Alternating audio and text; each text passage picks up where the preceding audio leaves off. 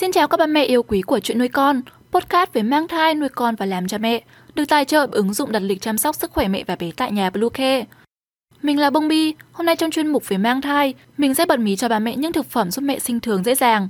Chúng mình sẽ trở lại ngay sau đây, các mẹ hãy tải ngay app Bluecare để đặt lịch tắm bé, điều dưỡng vú em, chăm sóc trẻ sơ sinh, xét nghiệm và điều trị vàng da cho bé tại nhà, nhắc và đặt lịch tiêm chủng. Ngoài ra thì Bluecare còn cung cấp các dịch vụ xét nghiệm níp lấy mẫu tại nhà, massage mẹ bầu, chăm sóc mẹ sau sinh, thông tắc tia sữa, hút sữa và rất nhiều dịch vụ y tế tại nhà khác. Truy cập ngay website bluecare.vn hoặc gọi ngay hotline 24 trên 7 098 576 8181 để được tư vấn cụ thể các mẹ nhé. Quá trình mang thai của các mẹ bầu là niềm hạnh phúc vô bờ, nhưng khi chuẩn bị đón bé con chào đời thì cũng có không ít mẹ bầu lo lắng về việc đau đẻ. Chính vì vậy, việc tìm hiểu những phương pháp giúp cho quá trình sinh thường được diễn ra dễ hơn và nhanh hơn luôn là mối quan tâm của rất nhiều mẹ bầu.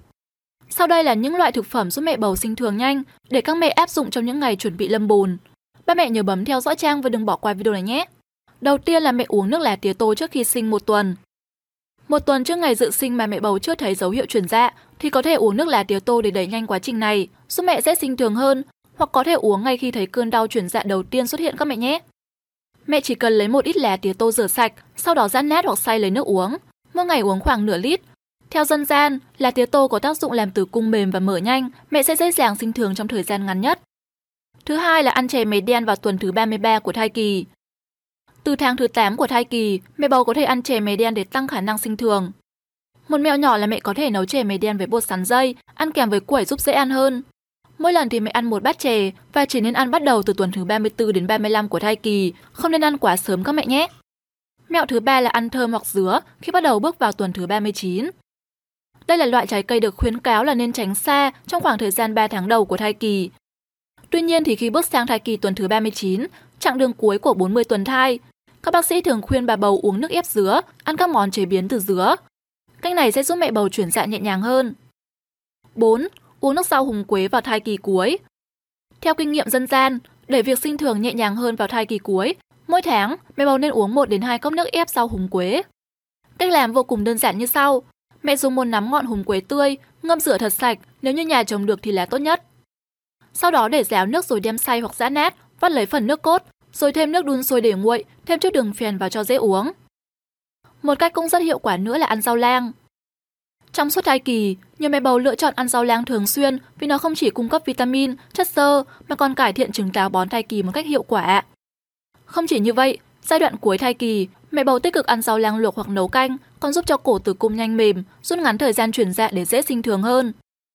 Thứ sáu là uống nước lá tía tô khi bắt đầu chuyển dạ. Mặc dù đây cũng là kinh nghiệm dân gian, tuy nhiên thực tế rất nhiều mẹ bầu đã áp dụng và mang lại kết quả rất tốt. Theo đó, khi gần đến ngày dự sinh khoảng một tuần, Mẹ bầu nên uống nhiều nước lá tía tô được sắc kỹ. Tốt nhất là mẹ nên dùng khoảng 300g lá tía tô tươi, sắc với khoảng 2 lít nước hoặc sắc với nước dừa tươi. Đun cô lại được 1 lít và uống khi còn ấm. Uống liên tục nhiều ngày. Đến khi nào có dấu hiệu chuyển dạ, mẹ vẫn có thể mang theo nước lá tía tô vào bệnh viện nhằm giúp cho cổ tử cung mở nhanh hơn và bé yêu sớm chào đời trong thời gian ngắn nhất. Cách thứ bảy là uống nước dừa nóng.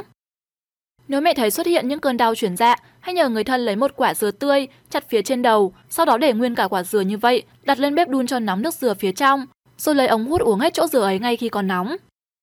Cuối cùng là ăn cà tím. Một kinh nghiệm dân gian nữa giúp mẹ bầu dễ sinh thường, đó là ăn cà tím vào tháng cuối thai kỳ. Cà tím có tác dụng giúp cổ tử cung co giãn tốt hơn, nhờ đó mà quá trình chuyển dạ cũng diễn ra nhanh hơn, thuận lợi hơn và giúp mẹ bầu dễ sinh thường. Và trên đây là những mẹo giúp mẹ bầu vượt qua quá trình sinh nở dễ dàng hơn, Tuy nhiên, các mẹ cần đảm bảo sử dụng đúng cách, đảm bảo vệ sinh và không quá lạm dụng vì có thể gây phản tác dụng.